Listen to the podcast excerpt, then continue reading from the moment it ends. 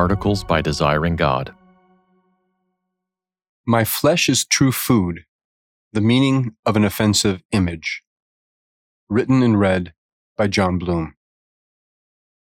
The day after Jesus performed his largest scale pre crucifixion miracle, the feeding of the 5,000, he issued one of his most offensive and misunderstood statements. Truly, truly, I say to you, unless you eat the flesh of the Son of Man and drink his blood, you have no life in you. Whoever feeds on my flesh and drinks my blood has eternal life, and I will raise him up on the last day. For my flesh is true food, and my blood is true drink. John chapter 6, verses 53 through 55. Up to this point, the growing crowd had been thrilled with Jesus. After all, he could heal the sick and feed the masses. Was this the long awaited prophet? Soon, they would want to make him king. But Jesus discerned something defective about their enthusiasm. They desired more loaves from heaven, but not the bread he had come to give them himself. So he tested their spiritual discernment with a series of increasingly provocative statements, culminating in the one I just read. They took offense. It sounded like cannibalism. The Jesus for King campaign suddenly evaporated. Turns out he was right about their lack of discernment. They seriously misunderstood what he was saying. And they wouldn't be the last. People have misunderstood these verses for the last 2,000 years, including Christians. Over time, significant Christian traditions, such as Roman Catholicism, developed Jesus' words into the doctrine of transubstantiation, the belief that during the Eucharist, the body of Jesus Christ himself is truly eaten and his blood truly drunk. The bread becomes his actual body, and the wine his actual blood. But that's not what Jesus meant. How do we know this? He gave us plenty of clues. Spiritual realities, spiritually discerned. First, this wasn't the first time Jesus used metaphors to unveil spiritual reality.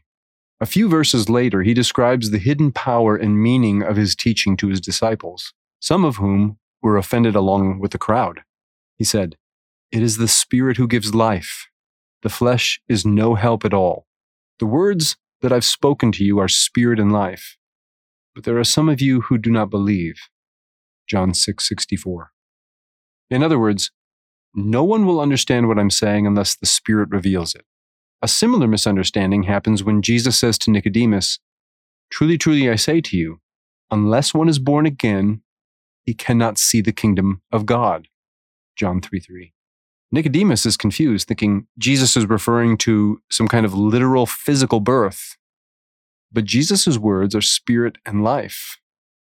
He is referring to a spiritual birth. Again, a chapter later, when Jesus speaks with the Samaritan woman at the well, he offers her living water. Confused, she responds, Sir, you have nothing to draw water with, and the well is deep. Where do you get that living water? Jesus' words, however, are spirit and life. They mean far more than she realizes, and that meaning can only be spiritually discerned. Again and again, Jesus uses provocative metaphorical language to help people see who he is and how they might obtain eternal life through him. What does it mean to feed? Now let's narrow in on the immediate context of John chapter 6, which was a discussion regarding bread, because it contains more clues to what Jesus meant by, Whoever feeds on my flesh and drinks my blood has eternal life. I'll highlight four of Jesus' statements. Number one, do not work for the food that perishes, but for the food that endures to eternal life, which the Son of Man will give to you for on him God the Father has set his seal. Then they said to him, What must we do to be doing the works of God? Jesus answered them, This is the work of God, that you believe in him whom he has sent. John 6, 27 through 29. Number two,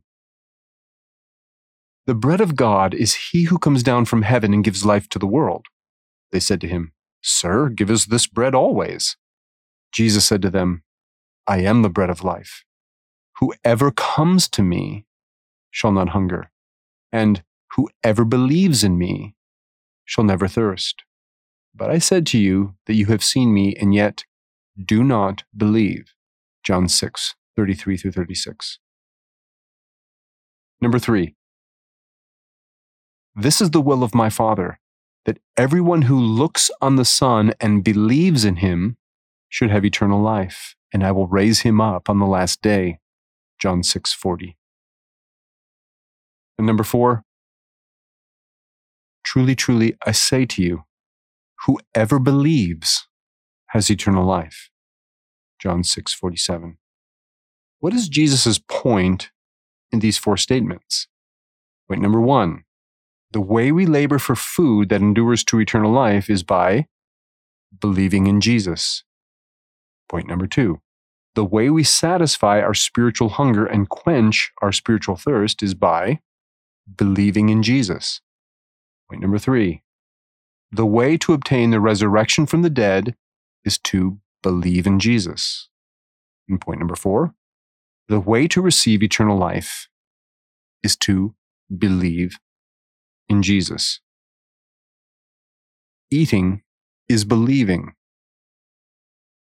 Now let's return to Jesus' provocative flesh and blood teaching. He said, Truly, truly, I say to you, whoever believes has eternal life. I am the bread of life. Your fathers ate the manna in the wilderness and they died. This is the bread that comes down from heaven, so that one may eat of it and not die. I am the living bread that came down from heaven. If anyone eats of this bread, he will live forever. And the bread that I will give for the life of the world is my flesh. Truly, truly, I say to you, unless you eat the flesh of the Son of Man and drink his blood, you have no life in you. Whoever feeds on my flesh and drinks my blood has eternal life, and I will raise him up on the last day.